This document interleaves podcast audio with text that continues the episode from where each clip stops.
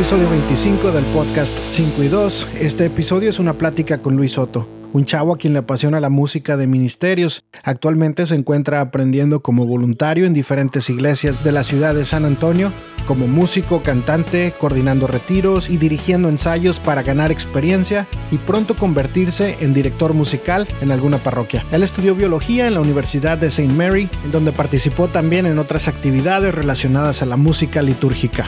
Y en esta plática hablamos sobre muchos temas como la música litúrgica, el Concilio Vaticano II, el arzobispo Oscar Romero, la teología de la liberación, entre varias cosas más. Recuerden seguirnos en Instagram, Facebook y YouTube, en donde encontrarán en unos días este episodio en video como todos los anteriores. Los dejo con este episodio, nos escuchamos la siguiente semana.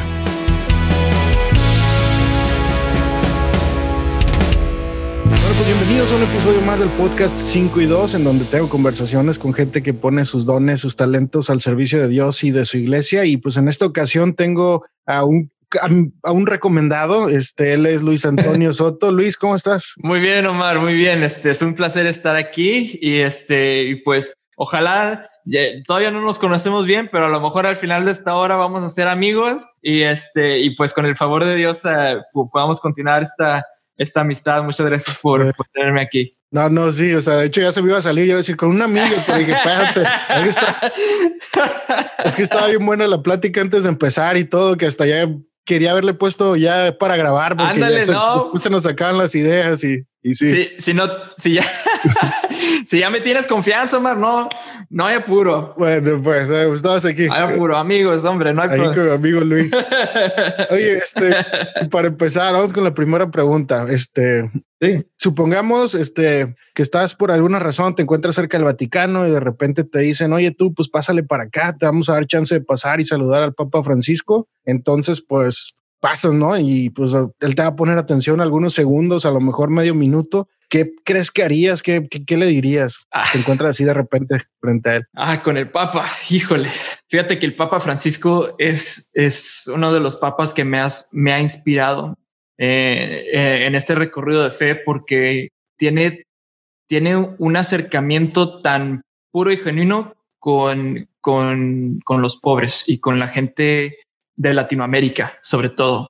Eh, creo que, Omar, yo creo que va a estar de acuerdo que en Latinoamérica como que crecemos con, con una dirección de fe que está muy guiada al servicio y que está muy guiada a, a, a, tener en cuenta a, los demás, sobre todo los más necesitados, ¿no? Este, creo que eso sería lo primero que le diría, que el agradecimiento por ser una voz más genuina o más clara a lo que es la experiencia de fe en Latinoamérica, ¿no? Y sobre todo uh, las, los desafíos y, todos, los, todos los tipos de, de obstáculos que, que, mucha gente en Latinoamérica encuentra, ¿no? Por, por cuestiones de gobierno, por cuestiones de economías, por cuestiones de, de prejuicios sociales. Este, creo que el Papa Francisco ha tenido un enfoque muy, este, muy bueno en, en, ese aspecto. Y, y, eso es lo a mí a mí en lo particular es lo que más me inspira de la fe católica, es, es el hecho de que todos estamos llamados a hacer esa voz para los pobres, esa voz para los necesitados, esa voz contra las injusticias, contra, este, contra los abusos, etcétera. Este, y luego me pondría a platicar de fútbol, porque al Papa Francisco le gusta mucho el fútbol. Sí, sí. Y este, y no, pues eso también ha estado bastante padre del Papa. De repente lo ves en la, en, en el Twitter o lo que sea, una foto de él viendo un partido de fútbol. Sí. Y se me hace bien padre. Órale, no, pues está bien. ¿A qué equipo le vas? Yo a los Pumas. Órale. A los Pumas de la UNAM. ¿Juegan hoy o jugaron ayer? Este, juegan hoy en la noche, un poquito más tarde. Sí, sí, sí. Así que. Con razón, dijiste ahorita antes de que empiece el juego. Y... Por eso dije, mira, una hora o más. Te doy una hora. no, está bien.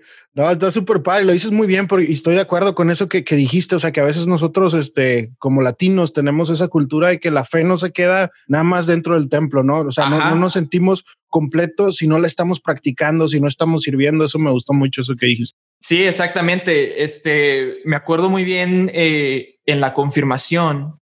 uno, uno, de los aspectos más, más vitales o, o, más prominentes de, del proceso de confirmación es cuando yo estaba en Ciudad Juárez, que es donde hice mi confirmación. Era el, de allá eres de Ciudad Juárez, de Chihuahua. De Chihuahua, de Chihuahua, como decimos por allá, que está bien chido. este eh, era, pues eso era, era el servicio, no era las horas de servicio comunitario, eran las donaciones, era promovían mucho o te ayudaban mucho a, a, ver en, en, las personas que estaban necesitadas este, mucha, mucha más humanidad, pues tratarlos más como, como las personas que son y como los hijos de Dios que son. Y para mí eso eso solidificó lo que significa ser una persona de fe, ¿no? O sea, lo que significa ser católico, este, significa que primero que nada crees en Jesucristo, crees en, el mensaje del, del, Evangelio, pero lo practicas y lo practicas de una forma que reconoce la dignidad y, y, el hecho de que cada persona es un, es un hijo e hija de Dios, ¿verdad? y, y, sí, o sea, sí, estás, estás súper bien en decir eso de que en el catolicismo, sobre todo en Latinoamérica, se trata de, actos de fe, se trata de, de, estar practicando nuestra fe constantemente. Sí, muy bien. Bueno, pero cuéntanos un poquito de ti. Nos dices que eres de Chihuahua, naciste allá, donde naciste. Cuéntanos cómo fue a lo mejor tu camino de fe, cuánto empiezas a creer en Dios. Fíjate que, este, bueno, yo nací en El Paso. Yo nací en El Paso, Texas. Okay. Este, mi papá, pues él, él era mesero ¿no? Cuando, cuando yo era mesero eh, en El Paso, cuando yo nací, este, entonces, por muchos años mi papá pues tuvo ese trabajo de mesero y a veces le daban, you know, unos turnos de, de gerente o lo que sea, este, pero pues pues tú sabes, así de mesero, de, de, gerente, pues no se gana mucho y este, y pues por eso nos, nos criaron en México. ¿no? Para que, pues para que rindiera, ¿no? Eso de, lo que, porque mi mamá nos trabajó, mi mamá, a mi mamá se quedaba en la, casa y, ella nos, cuidaba y nos daba de comer y, y la casa y todo eso. Este, nos jalaba las orejas cuando nos portábamos mal. este, y, y así crecí, y crecí en México, crecí en Ciudad Juárez desde, pues desde que yo me acuerdo hasta que tuve 14 años. Ya a los 14 años fue cuando me mudé al paso, pues ya mi papá consiguió un trabajo mejor y este pude, pues, pudo comprar una casa y todo eso. Y pues yo, yo y mis hermanos, yo soy, yo soy el más grande, tengo dos hermanos más pequeños y nos mudamos al Paso. Y lo curioso es que vivía en el Paso, iba a la escuela en el Paso, pero la mayoría de mi vida todavía estaba en Juárez. Y te voy a explicar por qué. Porque, bueno, primero que nada, era parte de un grupo de danza. Entonces los fines de semana yo iba y, y, y bailaba y iba a las presentaciones entre semana y lo que sea. ¿Danza folclórica este, o qué tipo de danza? Danza folclórica, sí, danza folclórica. qué chido. Sí, sí, este, súper padre, digo, de los mejores recuerdos de mi vida salieron de ese grupo este Arumi, que ya entrevistaste también, ella también bailaba danza folclórica. Este, y una vez me contó que dijo, vamos a hacer un grupo, lo que sea, pero pues no se hizo, pero a lo mejor más tarde. Este, y luego, pues el plan de mi mamá siempre fue que yo hiciera mi confirmación, ¿no? En Ciudad Juárez. Este, pues ya, claro, antes que eso, pues hice mi primera comunión y todo eso. Te voy a contar que ahí fue donde empezó, donde, donde empecé a encontrar la razón por la cual me dio interés en, la iglesia al principio, que era la música. ¿Verdad? La música que al principio cuando eres chiquito que te, enseñan las alabanzas y te enseñan este que el granito de mostaza, te enseñan que el león de la tribu y pues todas esas esas alabanzas, ¿verdad? Sí. Y es lo era lo que a mí me atraía de ir a, a las clases de primera comunión, ¿no? Que nos dieran las alabanzas al principio y al final y curiosamente, a partir de eso, este, empecé a encontrar una razón para ir a, la iglesia. Y era la música, y era la música, y era la música. Una vez que empecé a, madurar y más bien una vez que, pasé por mi proceso de confirmaciones, que lo hice ahí en, Ciudad Juárez, fue cuando, cuando empecé a conectar o cuando empecé a sentir más fuerte el llamado que Dios hacía a mí mediante la música, ¿verdad? Porque muchas veces, no sé si te haya pasado que, a veces escuchas algún mensaje, lo que sea, que un mensaje bonito, pero si lo escuchas con una melodía o si lo escuchas dentro de una canción, de repente te impacta todavía más, como que te da, como que, como que hay un entendimiento adicional, no este del mensaje. Recuerdo una vez, este, en un servicio de, de reconciliación. Y estuvo bien padre porque hasta el, hasta el padre tenía así como que la voz bien, bien grave, bien baja, así como si fuera Dios hablándote. Estaba bien chido. Pero me, me acuerdo que me, mientras las personas estaban esperando a, hacer su eh, acto de reconciliación, este, tocaban música para los que estaban esperando y meditando. Y una de las canciones que tocaron es una que a lo mejor la has escuchado que se llama Nadie te ama como yo. Ah, claro. Te digo, Omar, que en ese momento me sentí así como que entendido, me sentí consolado, me sentí como sanado. Este, y, me acuerdo que eh, desde ese entonces dije, ¿sabes qué? Eso es, esto es lo que me está llamando Dios a hacer. Eh, creo que Dios me está llamando a ayudar a las personas y ayudar a, a, a, aquellos que están en ese proceso de fe a sentir esa compasión y, ese consuelo de Dios mediante la música. Y pues para ese entonces ya estaba aprendiendo a aprender la guitarra, eh, me metí al coro de, de, la parroquia donde estaba ya eh, en Ciudad Juárez y poco a poco empecé a, a, involucrar, ¿no? Con el, como tú dices, con el grupo de jóvenes, una vez que hice mi conformación, pues pasé a ser coordinador, ¿no? De, de parte del grupo de, confirmaciones. Empecé a ir a, a servicios de, música, a conciertos de, alabanza, etcétera. Me tocó ver a la hermana Glenda una vez en concierto, este, durante uno de esos servicios espectacular, o sea, una cosa increíble.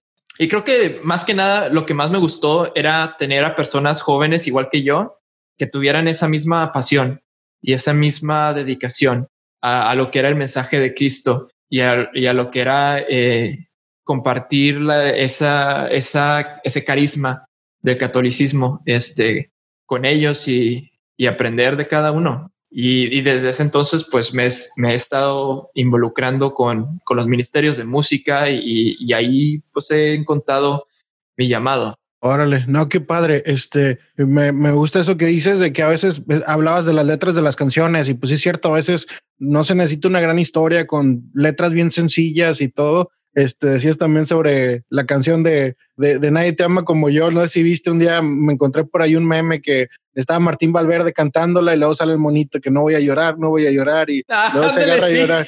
Porque todos tenemos una historia con esa canción, sí. No, esa, híjole, te digo que no sé por qué y la verdad que ni me acuerdo qué, qué estaba pasando en, en, ese momento de mi vida, que escuchar ese mensaje me, me me llenó de tanta emoción, ¿no? o sea, ni sé, no sé ni cómo describirlo, o sea, estaba, y sí, como dices, te escuchas esa canción y, lloras y lloras y lloras, pero me sentí tan sanado después de eso y dije, válgame, ok, si puedo, si yo puedo hacer a que una persona se sienta así, que se sienta cerca de Dios, que se sienta consolado, es todo el esfuerzo vale la pena, la verdad. Ok, no, qué padre.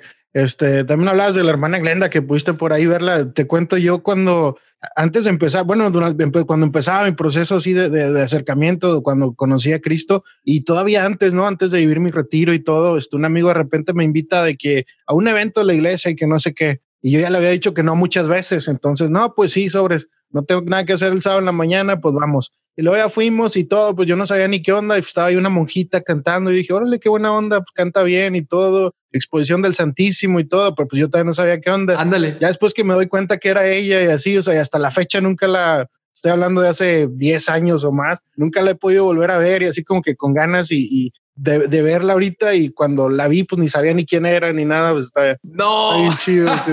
Oye, que Qué loco eso, ¿no? O sea, ver a alguien tan, tan reconocida, pero pues tú ni, no sabías quién era y todo. Sí, sí. Híjole, Mar, no, hombre. Ojalá, ojalá te dé la oportunidad de verla otra vez, porque sí, cuando yo la vi dije, uh. Sí, sí, sí. Oye, y después de eso, no sé, no sé qué pase primero en tu vida. No sé si sigas este dentro de la música o entras antes a la universidad. No sé qué, que haya pasado primero, pero pues cuéntanos qué fue lo que... Ah, no, claro que sí. Bueno, pues fíjate, hice la confirmación eh, durante la preparatoria, ¿verdad? El high, el high school que le dicen aquí. Este, una vez que me gradué del high school, pues hice todas mis aplicaciones y no sé por qué la de la de St. Mary's, la de Santa María, fue la primera que, que se sintió como la decisión correcta. Okay. Todo, como que todas las demás tenía muchas dudas, pero cuando yo fui a, visitar el campus para ver, nada más para, para verlo, a ver cómo está y todo, fíjate que lo primero que noté era que la, todas las personas que, que estaban ahí te hacían sentir como si estuvieras en casa, te hacían sentir como si fueras parte de la familia o, como si ya fueras un estudiante, como si, bueno, es la verdad se notaba que de verdad les importaba tu bienestar, les, de verdad les importaba que tú te sintieras bien, que te sintieras este, bienvenido. Entonces dije, no, pues me llegó mi carta de, de, aceptación. Me dijeron, Luis, este, te, te, queremos en St. Mary's, este, te ofrecemos una beca y todo. Y dije, bueno, de aquí soy, vámonos para allá. Y ya las otras, pues este, las otras universidades pues ya ni las consideré, ¿verdad? Pero ya tenías en mente lo que querías estudiar o estabas buscando solo universidades católicas o... No, fíjate que St. Mary's fue la única universidad católica en la que apliqué. Este, las otras fueron pues las universidades públicas, ¿no? Yo, yo hice mi preparatoria en Nuevo México, vivía, en el, vivía pues a una, a una calle del Paso, pero en verdad era Nuevo México. Entonces, este, yo, yo hice pues mis aplicaciones a las universidades públicas de Nuevo México y luego pues ahí a, a St. Mary's y luego a otras que pues que ya ni me acuerdo la verdad, pero creo que el hecho de que era católica y sobre todo creo que también el hecho de que había bastantes hispanos ayudó mucho. Me sentía en casa, me sentía como, como que pertenecía. Este, sí, yo sabía lo que quería estudiar. Fíjate que yo desde el principio quería estudiar medicina y pues decía a mi, a mi mamá, voy a estudiar medicina, voy a estudiar medicina, voy a estudiar medicina. Lo curioso de eso es que pues sí hice mi bachillerato en biología y, y saqué mi, mi este, mi diploma y todo. Este, pero pues nunca apliqué a la escuela de medicina, ¿verdad? Y yo sentía como que, como que Dios me estaba tratando de decir algo diferente porque estudié biología, pero todo lo que hacía afuera del, del salón de clases era, era el ministerio, era este, el ministerio católico, era la música, era este, eh, los retiros, todo eso era lo que, lo que me llamaba la atención afuera de, y le dedicaba mucho tiempo. Este, y debía haberlo reconocido, debía haberlo reconocido como una señal. Y a veces eso, eso es lo, como que lo difícil, poder superar como que tus propias presunciones de lo que tú crees que es mejor para ti, para que puedas escuchar la voz y escuchar ese sentimiento y ese llamado de Dios para las cosas a las que de verdad te debes dedicar. No, y pues de hecho, ahorita en este momento, pues todavía uso mi, mi diplomado en, en, biología, ¿no? Yo, yo hago investigación clínica y todo eso, pero yo, para mí, mi llamado, mi vocación es el Ministerio de Música.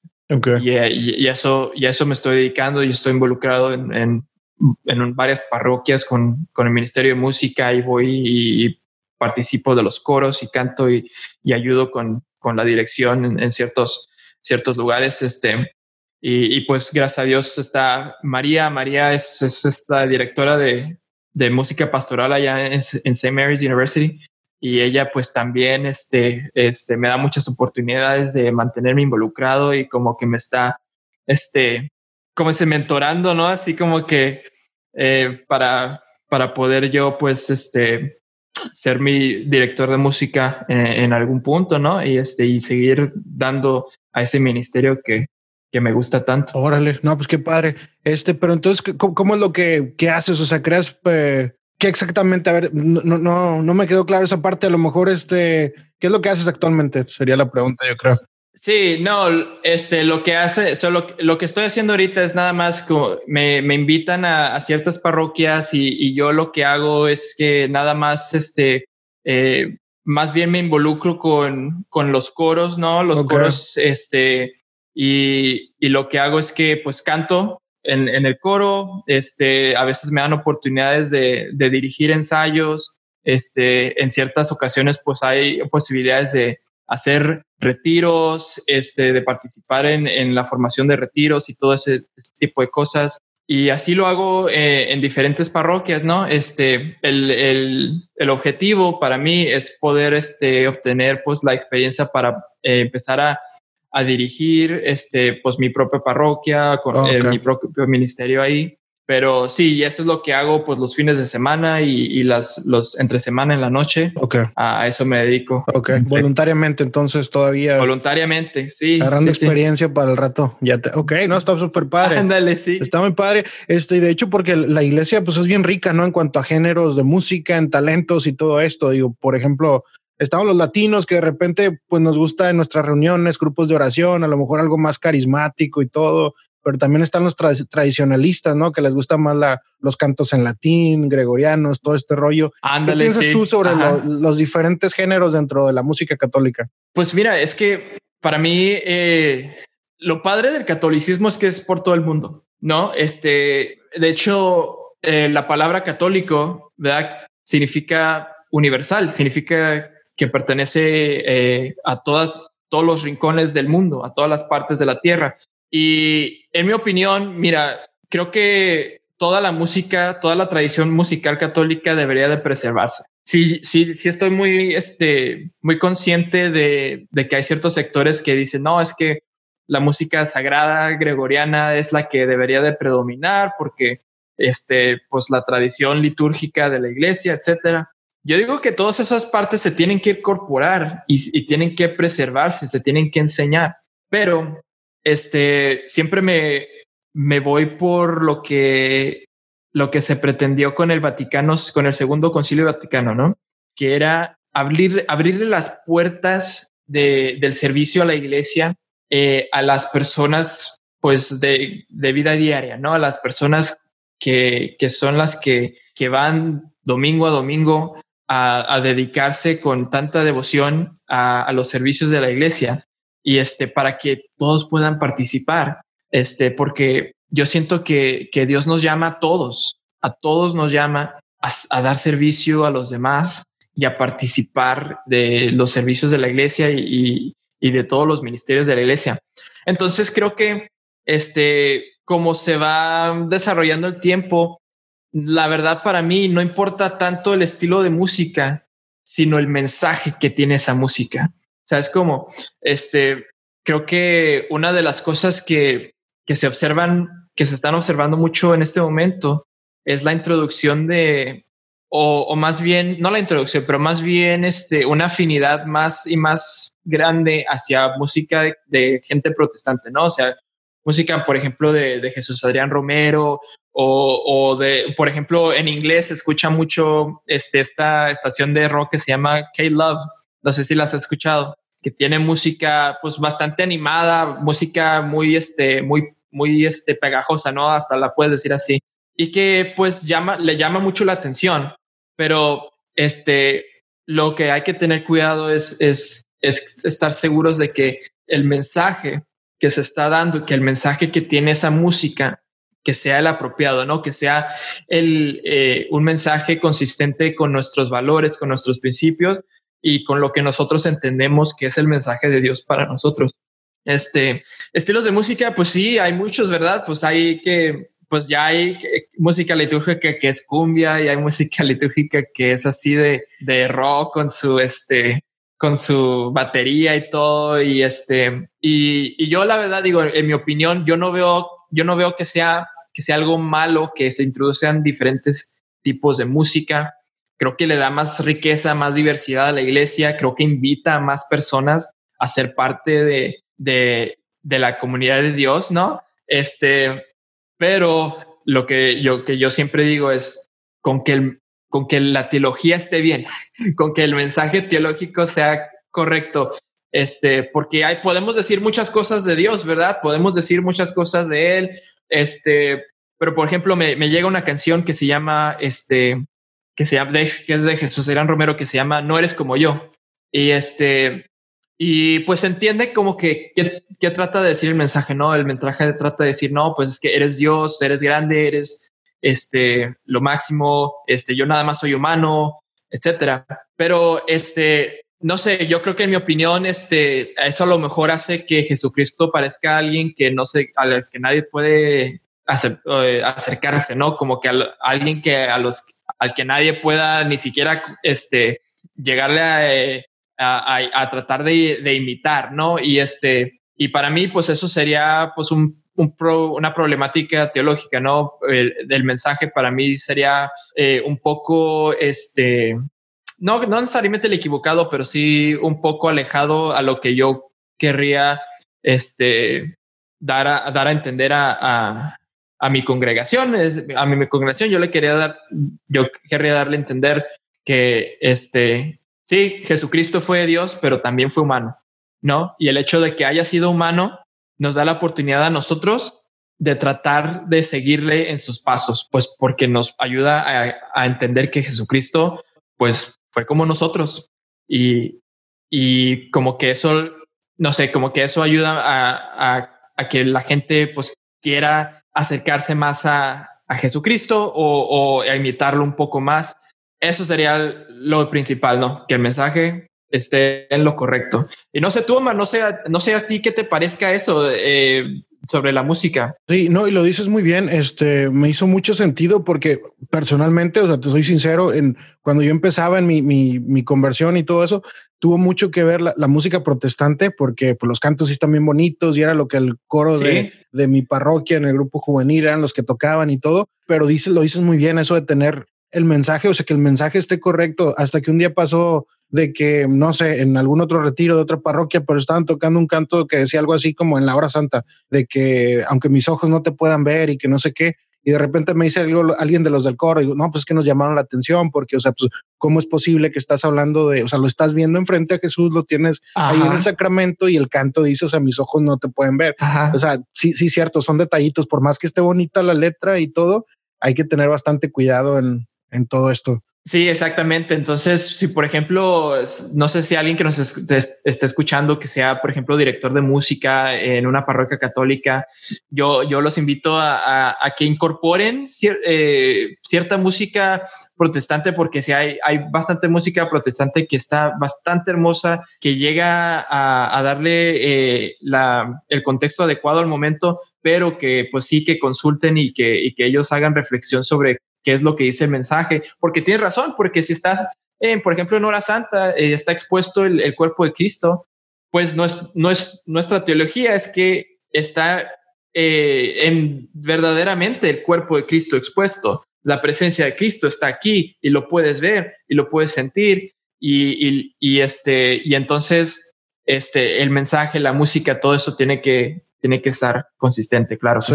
algo que me gustó mucho de lo que compartías también es, hablabas de, y yo no lo había visto de este, de esta modo, de este modo y me hizo mucho sentido, hablabas del Concilio Vaticano II y de que cómo vino a hacerse, hacer todos los sacramentos y toda la liturgia más accesible a nosotros, a, a la gente de a pie. Y luego me sonó mucho porque hay mucha gente que está en contra del Concilio Vaticano II, que hasta son antipapas y todo lo que quieras. Y, y, o sea, si lo entendieran de esa forma y vieran que todo eso viene a acercarnos más a nosotros, ¿qué diferencia haría? Sí, fíjate, es, o sea, a mí me sorprende mucho todavía encontrar gente así porque yo me sentaba a platicar con personas que, que dicen, no, es que la misa debería ser en latín y, y, y este, y deberíamos de, padre debería estar este, viendo hacia, hacia el, eh, el altar y todo eso. Y digo, mira, es que yo, yo lo que entiendo con eso es que hay dos cosas, ¿no? Hay, hay dos facciones eh, que están en tensión en ese momento está la facción que quiere que, la religión sea una experiencia divina de lo más alto posible, que sea algo casi casi foráneo, ¿no? Que sea algo así completamente elevado, que lo entiendo porque pues e, en, muchas formas nosotros vemos a, la iglesia y a Dios por inspiración, ¿no? Este, algo que nos, que nos inspire a, a, tratar de llegar a, un nivel más alto de lo que creemos es posible como humanos. Pero al mismo tiempo, si, si por ejemplo, si, los, si las oraciones no son en un idioma que tú entiendas o, si los, las lecturas no son en un idioma que, tú entiendas o si vas a la, iglesia y nada más te sientes un espectador, no te sientes una parte activa de, del, ritual de la misa o, o, o de cualquier otra actividad que sucede en la iglesia, pues entonces estás limitando el, llamado de Dios hacia los demás, ¿no? O sea, estás, estás como que eh, acostumbrando a las personas a sentirse como nada más eso, un espectador de la, de la misión de Cristo en la tierra. Y, creo que este, creo que cuando, cuando pasó lo del segundo concilio Vaticano, que pues, ah, por supuesto que pues pasó mucho antes de que, de que yo naciera, pues, este, eh, creo que fue un, un avance eh, en la dirección adecuada porque, porque sí es que necesitamos, Cristo tiene que ser accesible, Cristo tiene que ser algo, alguien que, que la gente pueda entender, Cristo tiene que ser alguien que la gente, este, que la gente se identifique con, con, con Cristo, este, para que ellos se sientan inspirados, que ellos puedan decir, mira, si, si, si yo entiendo en Cristo, alguien, alguien como yo, si yo entiendo en Cristo eh, a, una persona que, que, me invita, que vino de, de, orígenes humildes, ¿no? Cristo, Cristo nace en pobreza absoluta, ¿no? Y es el Hijo de Dios. Y, y él puede inspirar con su palabra y él puede llevar el mensaje a todo el mundo con, con la inspiración del Espíritu Santo pues entonces yo también puedo hacer eso. Yo también puedo llegar a, compartir la palabra con, todos. Y, bueno, pues el entender lo que está pasando y todo eso, creo que ayuda muchísimo. Y, sí, tiene razón. O sea, sí, sí, sí hay muchas facciones. Y como te dije, pues está la parte que quiere que todo se quede en, lo divino y en lo inspiracional. Y está la parte que dice, pero es que también tiene que ser algo que se pueda entender y que nos, y en los que nos podamos identificar. Y también saber, este, comentabas también algo así, o sea, de que la, música viene a complementar la liturgia, ¿no? No viene como que a, tomar, eh, pues, el, el, spotlight, ¿no? Ni nada.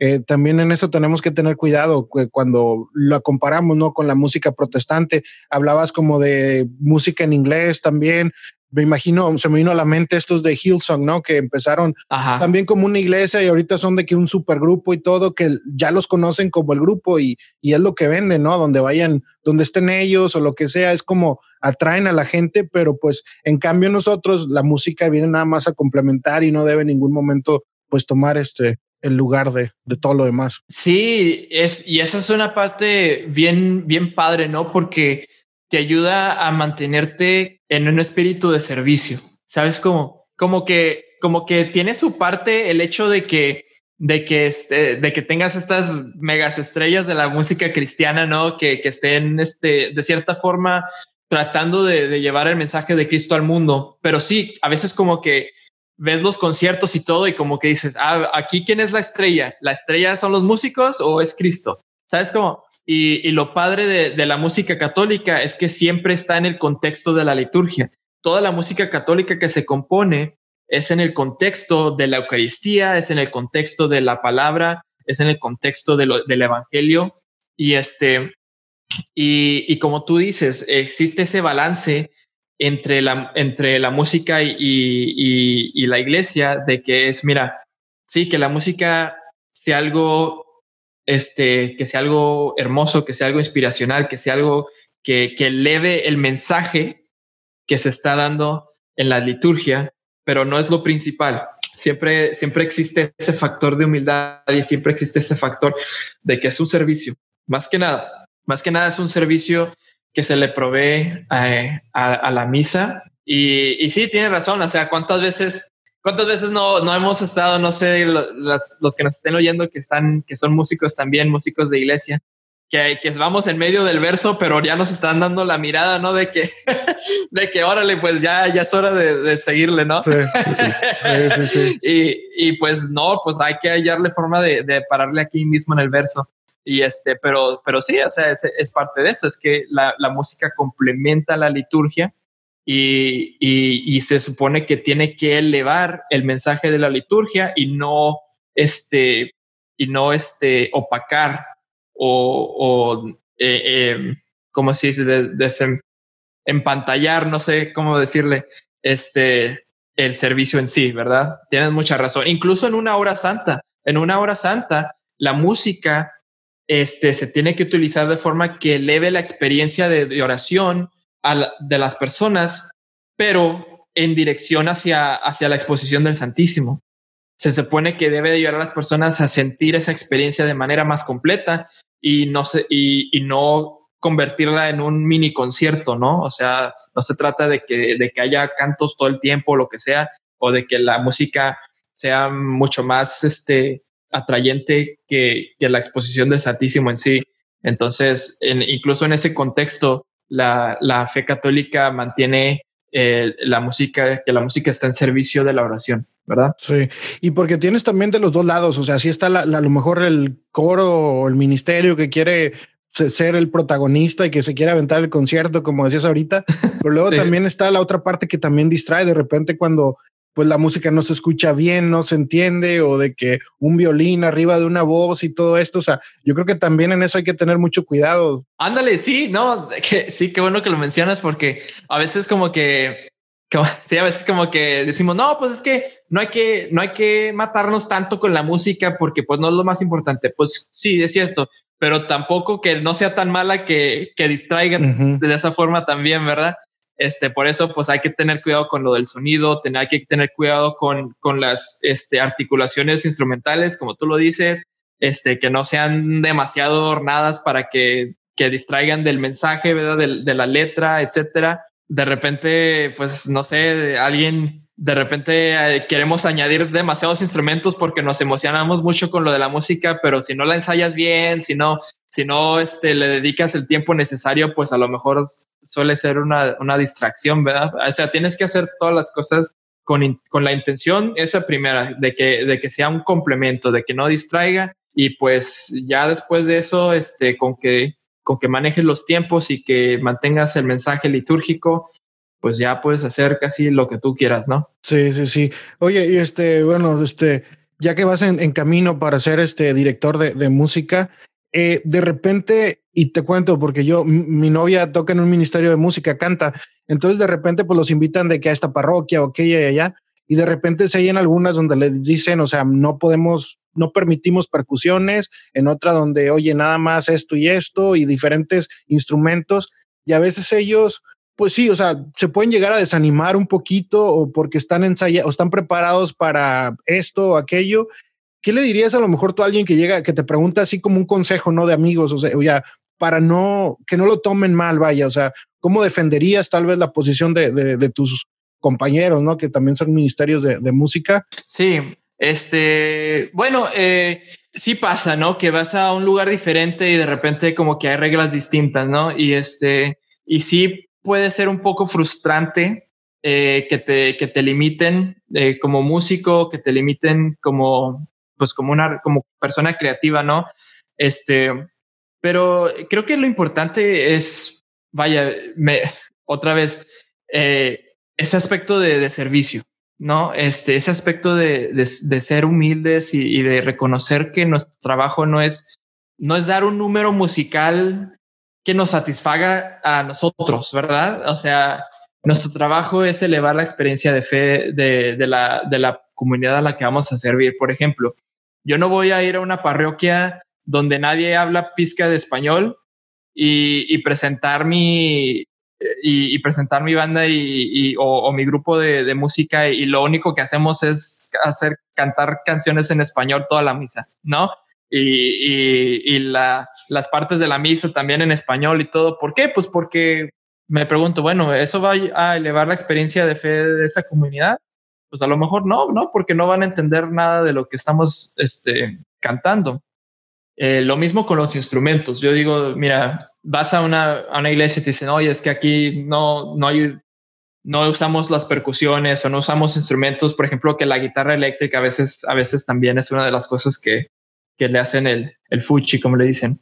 Pero te tienes que poner a, pues un diálogo, ¿no? Decir, oh, bueno, ¿y por qué? ¿Por qué existe esa regla? Y bueno, puede que exista una razón muy legítima por la cual ese no, ese no está uh -huh. permitido. Eh, puede ser que sí haya un, un, aspecto, una actitud post más tradicional y decir, no, es que no utilizamos instrumentos de rock o lo que sea. Bueno, este, al final de cuentas, lo que tú estás haciendo es dar un servicio. Entonces, creo que sí, sí, sí da para mí lo correcto sería ser flexible y, tratar de ajustarnos a, a, lo que esa comunidad requiere. Este, lo, al final de cuentas, lo que vas a ir a hacer es algo que, que amas, es algo que, y que lo estás haciendo por amor a Dios, que lo estás haciendo por amor al servicio, y eso no te lo quita nada. Este, y, y creo que nosotros los músicos este, podemos encontrar formas de, de encontrar a Dios dentro de nuestro ministerio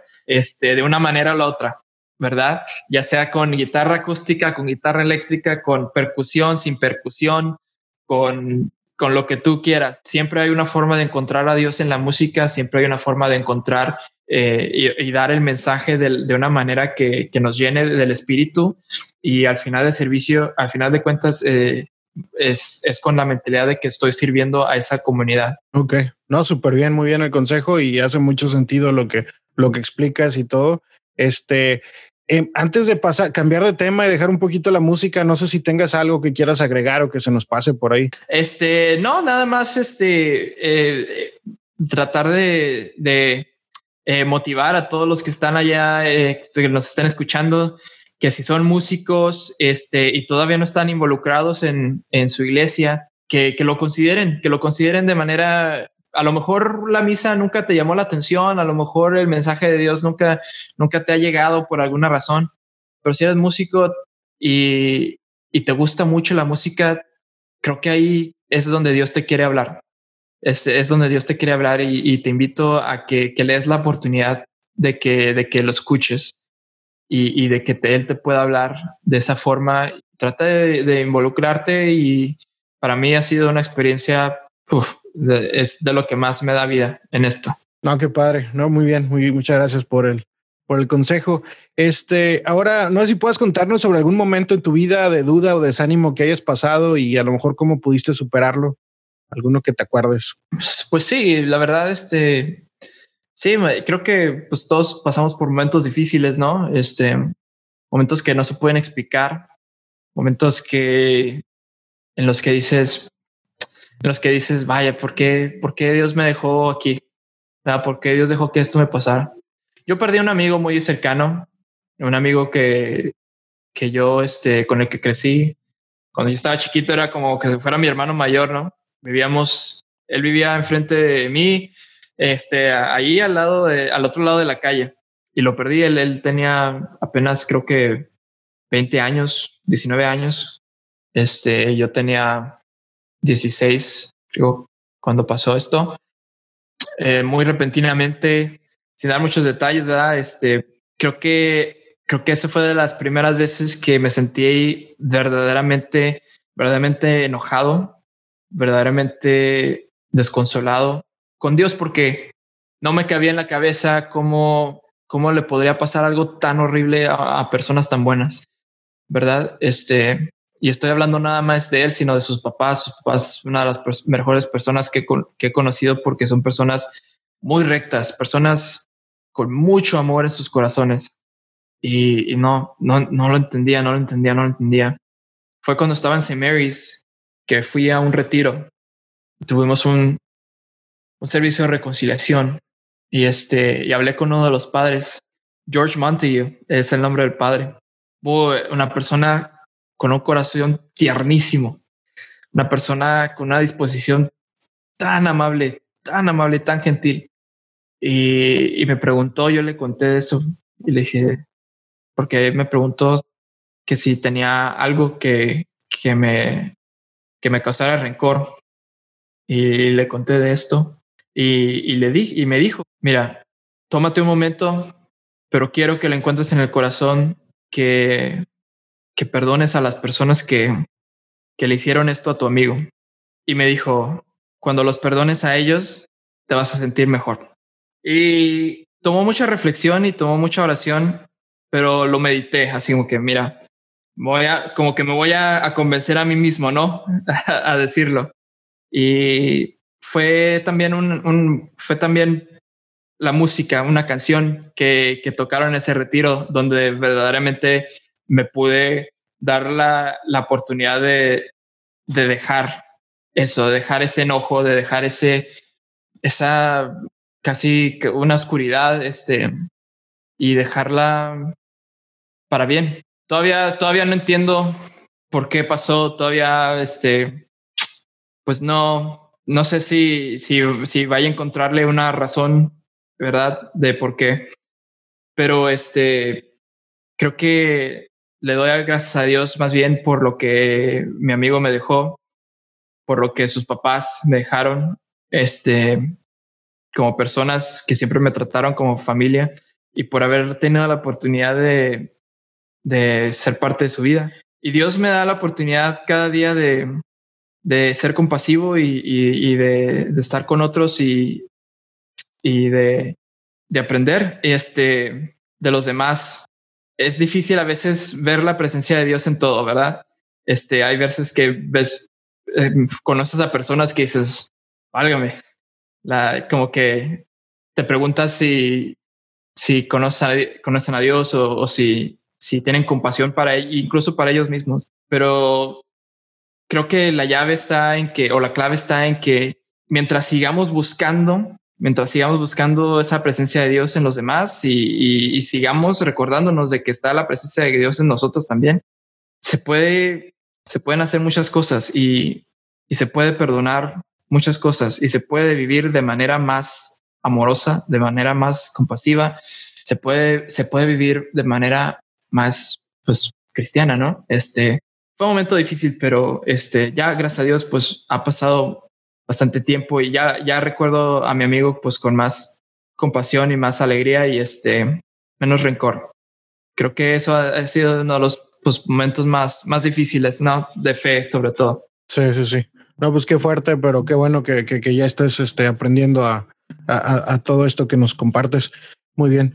Este, a veces alguien como músico, servidor en el coro y lo que quieras, este, de repente, pues sí, no, y es entendible que están preocupados en, en los momentos de oración, en las horas santas, en las mismas misas, ¿no? En, en afinar el instrumento, en todas esas cosas que se pueden llegar a olvidar de la parte espiritual. Uh -huh. Se preocupan más por ese tipo de cosas. ¿Qué consejo les darías a lo mejor a alguien que, que le pasa eso? No, mira, este, creo que siempre, que siempre está la tentación de que, de, de enfocarse en, en eso, en, en, la actuación musical. Mira, yo creo que si quieres ser una, si quieres ser parte del ministerio de música, tienes que tener un buen líder, ¿no? Tienes que tener un buen, un buen guía, un buen guía espiritual.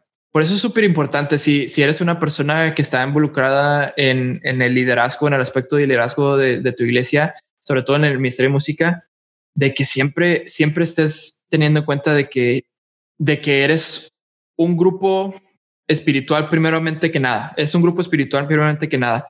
Este, la música la puedes hacer donde tú quieras, ¿verdad? Tú puedes hacerte tu banda, tú puedes hacer, si quieres, si, lo único que quieres hacer es hacer, es tocar música, lo puedes hacer donde sea. Pero la diferencia es que encima de ser un grupo de música, eres un grupo de servicio. Y encima de ser un grupo de servicio, eres un grupo de fe. No, no te vas a ver nada no te va a saber nada una canción acerca de, de, la compasión y el amor de Dios si no te das el tiempo de entender qué es la compasión y el amor de Dios, ¿verdad? No te va a saber nada una canción sobre la Eucaristía si no te das tiempo de, de orar y, y, meditar y, y compartir y, y, crecer y aprender sobre la Eucaristía en sí. Este, y yo creo que lo peor que nos puede pasar como músicos es dejar que la música pase sin, sin, sin que sepa nada, sin, sin que sientas nada. Este, vas a tener un grupo más dedicado, vas a tener un coro más inspirado, un coro más involucrado en la música y en la iglesia si te das la oportunidad de, de compartir y de o más bien si te das la oportunidad de que ellos crezcan en fe también. Entonces, este, tener, darte esos momentos, ¿no? Antes de los, antes de los ensayos, este, a, hacer oración juntos o incluso nada más a lo mejor a, eh, leer una, un extracto del, del, evangelio de esa semana para que tu grupo entienda por qué escogiste la música que escogiste, para que tu grupo entienda cómo va a, a, esta música a complementar y a elevar ese mensaje, ¿no? Y es, los retiros, hacer un retiro con tu grupo de música, este, por lo menos una vez al año, si puedes hacerlo dos veces al año, este, para que tengan la oportunidad de compartir por qué escogieron ese ministerio, ¿no? ¿Por qué escogiste la música? ¿Qué es lo que te llama la atención de la música? ¿Cómo crees que te está llamando Dios este, con este ministerio? porque primeramente somos humanos, ¿no? O sea, somos seres humanos y todos, lo primero que somos es que somos criaturas que viven en comunidad, somos criaturas sociales, ¿no? Y lo que nos hace diferente es que nosotros los seres humanos entendemos los gestos y los símbolos y entendemos pues lo que es lo que son este las cosas intangibles, ¿no? Si no nos damos la oportunidad de ser una comunidad primero, si no nos damos la oportunidad de, de construir confianza entre nosotros primero, antes de, de tratar de ser un grupo musical o lo que sea, entonces estamos limitando la experiencia de Dios y la experiencia cristiana dentro de nuestra comunidad, que se supone que debe ser primeramente que nada una comunidad cristiana, ¿verdad? Por eso, por eso yo, yo, yo digo que, o como tú dices, sí, tú, tú quieres, tú quieres música que sea de una calidad alta, perfecto. Dentro de la iglesia no la vas a tener hasta que, hasta que empieces a, a, a, regar la semilla, ¿no? de a sembrar la semilla de fe y, darle agua para que, pues para que crezca. Este, y entre más fe y más comunidad existe entre grupo, todavía va a haber más música, mejor música, ah, y, todos van a disfrutar eso de una manera más fuerte y más, más genuina. Sí, está excelente el consejo, sí es cierto. Eh, hace mucha diferencia los líderes, tienes razón. Eh, y ya también al principio que me contabas eso de que te gusta la, danza folclórica y así, eh, en el episodio de los mis primeros invitados, creo que fue el tercero, algo así, eh, un amigo Tacho Dimas, él, se, él tiene un ministerio de danza folclórica acá en Dallas. ¡Ah, qué padre! Y también es la, la, la forma en la que sirven eh, acá en la diócesis, en los eventos y todo, pero él hace mucho eso de, de, hacer retiros para ellos. Me cuenta que, que, que, es muy fácil este, para ellos este, olvidarse de que están sirviendo y querer toda la atención y todo. Entonces es la forma en la que él les ayuda a, a, bajarse, ¿no? Y a, recordarles eh, ser humildes y, recordar que están sirviendo. Entonces por eso me recordó mucho tu, tu consejo a eso. Ahora, eh, tres cosas que nos recomiendes, a lo mejor libros o música, a ti que te gusta la música, cantantes o cuentas para seguir en Internet, en algo que, que nos ayude a acercarnos a Dios. Ándale, sí, este, bueno, eh, de música, creo que música es lo que más conozco, ¿verdad?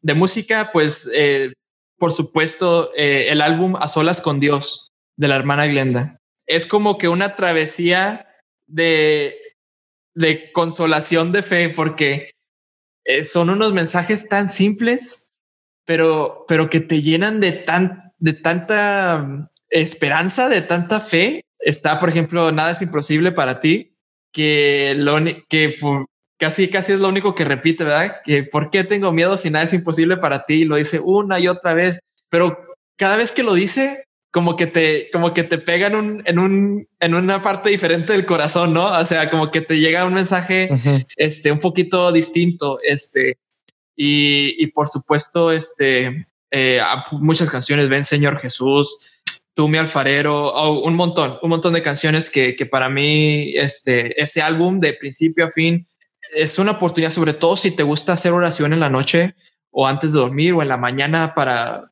para empezar el día.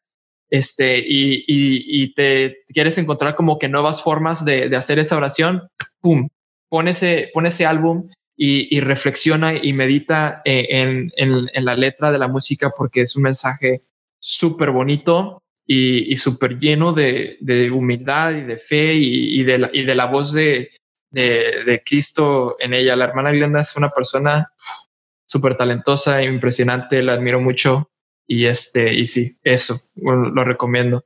Por supuesto, eh, ya hablando de otras cosas, pues este, las homilías de, la, del arzobispo Oscar Romero, las homilías del arzobispo Oscar Romero, el arzobispo Oscar, Romero, que ya es San, San arzobispo Oscar Romero, eh, se escribieron en una época pues de mucho conflicto, ¿verdad? No sé si, si estés familiarizado, seguramente sí, Omar. Sí, sí. Este, pues el arzobispo, para los que no lo conocen, eh, el arzobispo Oscar Romero fue el arzobispo de San Salvador en los ochentas, eh, finales de, de, los setentas, principios de los ochentas, y, y él este, fue el arzobispo de San Salvador durante un tiempo donde había guerra civil en San Salvador sus homilías, sus escrituras durante ese tiempo casi casi pusieron la, fundación de lo que se conoce hoy, eh, la, que es la teología de liberación en Latinoamérica, que es una teología que, está muy virada hacia los pobres y muy virada hacia las personas que están más frágiles y vulnerables en tiempos de, pues en tiempos de conflicto, ¿no? En tiempos de guerra, en tiempos de hambre, en tiempos de pobreza, etcétera. Son unos de, los de las escrituras y de, los trabajos que, que más influyen, han influido mi fe y los recomiendo mucho a todos aquellos que están buscando en, tener un poquito más eh, de materiales que, ayuden a, moldar eh, su fe y, darle una dirección más eh, activa, ¿no? y bueno, este, una organización que a mí me gustaría recomendar este, para todos los, los que nos escuchan, este, es una organización que se llama Canto Católico. Y es una organización de, que está en Chile, en Santiago de Chile, y hacen música coral, música casi clásica, ¿no? Este, pero en español. Y está bien padre. Y tienen videos bien bonitos con todas sus composiciones. Y son artistas latinoamericanos, son artistas de, de, Chile. Y este, ya incluso hasta te ponen las partituras y te ponen así las, las notas y las letras y todo para que tú las puedas hacer en tu propio eh, ministerio. Ya ves que pues aquí en, en Estados Unidos pues están varios, varios este, trabajos como Unidos en Cristo, Flor y Canto y, esos, ese tipo de publicaciones donde hay mucha, mucha música en español. Pero pues si quieres algo distinto que les puedas enseñar a tu congregación, que les puedas enseñar a tu coro y que sea algo pues a lo mejor que, que no sea de aquí de Estados Unidos, pero que de Latinoamérica, Canto Católico, creo que es cantocatólico.com o .org, búscalo Está súper padre, tienen muchos videos, tienen muchas composiciones originales, incluso tienen eh, arreglos eh, originales de canciones tradicionales. Por ejemplo, El Pescador de Hombres, este, o la, oración de San Francisco. muchas cosas bien padres. Hay una canción que se llama Señor, ¿a quién, ¿a quién iremos? Que está súper hermosa. Son cuatro partes. Y este, y si hay, y si alguno de nuestros oyentes tiene un coro donde la gente pueda leer música o la gente le guste mucho hacer canciones en partes eh, de soprano, alto, tenor, bajo, lo que sea, este, ah, les va a encantar eso porque eh, son, son arreglos muy, muy bonitos y que tienen mensajes muy, muy, muy bonitos también acerca de, la liturgia y acerca de Cristo y pues es, es, católica. Entonces la, pues la teología está, está muy bien hecha y lo recomiendo mucho que lo, que lo vean.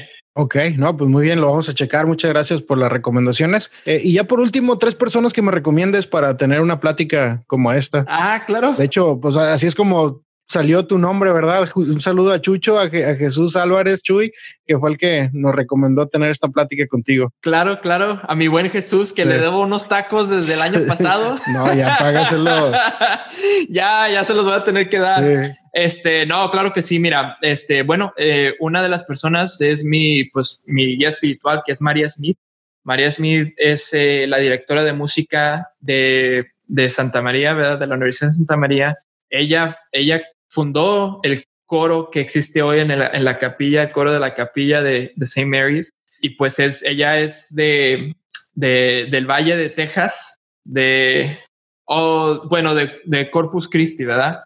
Creo que, creo que no está en el Valle, ya me va a dar de nalgadas. Pero ella, este, ella creció en el sur de Texas y en el sur de Texas pues hay muchas personas eh, que hablan español, ella es de, de familia mexicana y este y, ella siempre me ha dado muy buen muy buenos mensajes muy buenos consejos y este y es una persona muy eh, sabia y muy muy este, dedicada al ministerio y, pues tiene también su maestría en teología así que te puede dar vueltas con la teología este pero pero es una persona muy pastoral muy padre y este te la recomiendo pues María Smith pues ya entrevistaste a Arumi así que Arumi ya no ya no te la puedo recomendar. Este pero también está el padre Lucatero. El padre Lucatero es el, es el, este, él es el director de, de la oficina de liturgia de aquí, de la, de la arquidiócesis de, de San Antonio. Y oh, estoy segurísimo de que le encantaría estar en tu show. Súper segurísimo que le encantaría estar en tu show porque es una persona bien, bien humilde y conoce muchas cosas de la liturgia. Así que si quieres echar un show de la liturgia, órale él, él sería una persona súper padre que entrevistes. No, sí. Y luego, este, a lo mejor Arumi y, y, Chuy también ya te recomendaron a esta persona, pero a José Julián, José Julián Matos, que es el director de, del eh, Ministerio de, de la Universidad, Ministerio Católico de la Universidad. Él es de Puerto Rico y tiene una perspectiva bien padre de lo que es el catolicismo latinoamericano. Y este, él vivió en México también un ratito y entonces se sabe todos los chistes del Chavo del Ocho y todos los chistes de, que tú quieras mexicanos.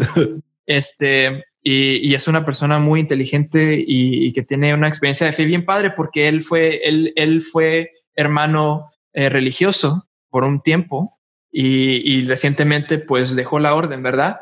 Este, pero todavía está muy involucrado con lo que es el ministerio católico y todavía tiene muy a, pecho lo que fue el carisma de, de, la orden religiosa en la que, a la que perteneció. Y yo creo que él te daría una perspectiva bien padre de lo que es esa, esa vida de fe y sobre, y, bueno, y te daría recetas de comida bien padre puertorriqueña también para que la. no, pues ya está. Sí he tenido el gusto de conocerlo así mediante Zoom, pero nunca platicar así bien, bien con él. Entonces, pues ya está en la lista para, para, invitarlo pronto. Muy bien. Ahora sí, no, pues muchas gracias. Pues muchas gracias por tu tiempo. Este, no sé si tengas algo más que quieras agregar, algo que se nos haya pasado cualquier otra cosa. No, para nada, Omar. Este, para mí fue un placer. Me dio mucho gusto estar aquí contigo. Se nota que eres una persona, este, pues que, que tiene una pasión muy grande por, por el ministerio y eh, por el, por este, por conocer a los, a, los demás, ¿no? Que al último es como conocemos a, a, Dios en sí. Y te quiero dar las gracias. Te quiero desear, este, una muy bonita temporada de fiestas, ¿no? Una feliz Navidad. Este, y pues bueno, a lo mejor y ojalá, pues puedas venir a San Antonio algún día y aquí te llevo a ti y a Chuy a los tacos. A los ok, no, pues así, si va a haber tacos, sí. Así ya, ya aprovecho para conocerlos a todos al mismo tiempo y, Ándale. pues sí, ya, ya me están dando muchas ganas de, de estar por allá en San Antonio, con, conocer gente como ustedes y todo. No, pues muchas gracias, muchas gracias Luis, este, y pues, pues sí, este, gracias por, por, por todo. Yo estoy seguro, yo aprendí bastante y la gente que nos escucha también va a aprender bastante de ti. Eh, y pues no, mucho éxito en tu, en tu ministerio y en todo. Eh, muy pronto, ya que, que seas director de, de, de, alguna parroquia musical, por aquí también otra vez te invitamos para, para seguir platicando. Pero pues muchas gracias. Gracias, Mar. Muchas gracias, que tengas también feliz Navidad tú. Y este, y pues esto fue todo por el episodio de hoy. Nos escuchamos la siguiente semana.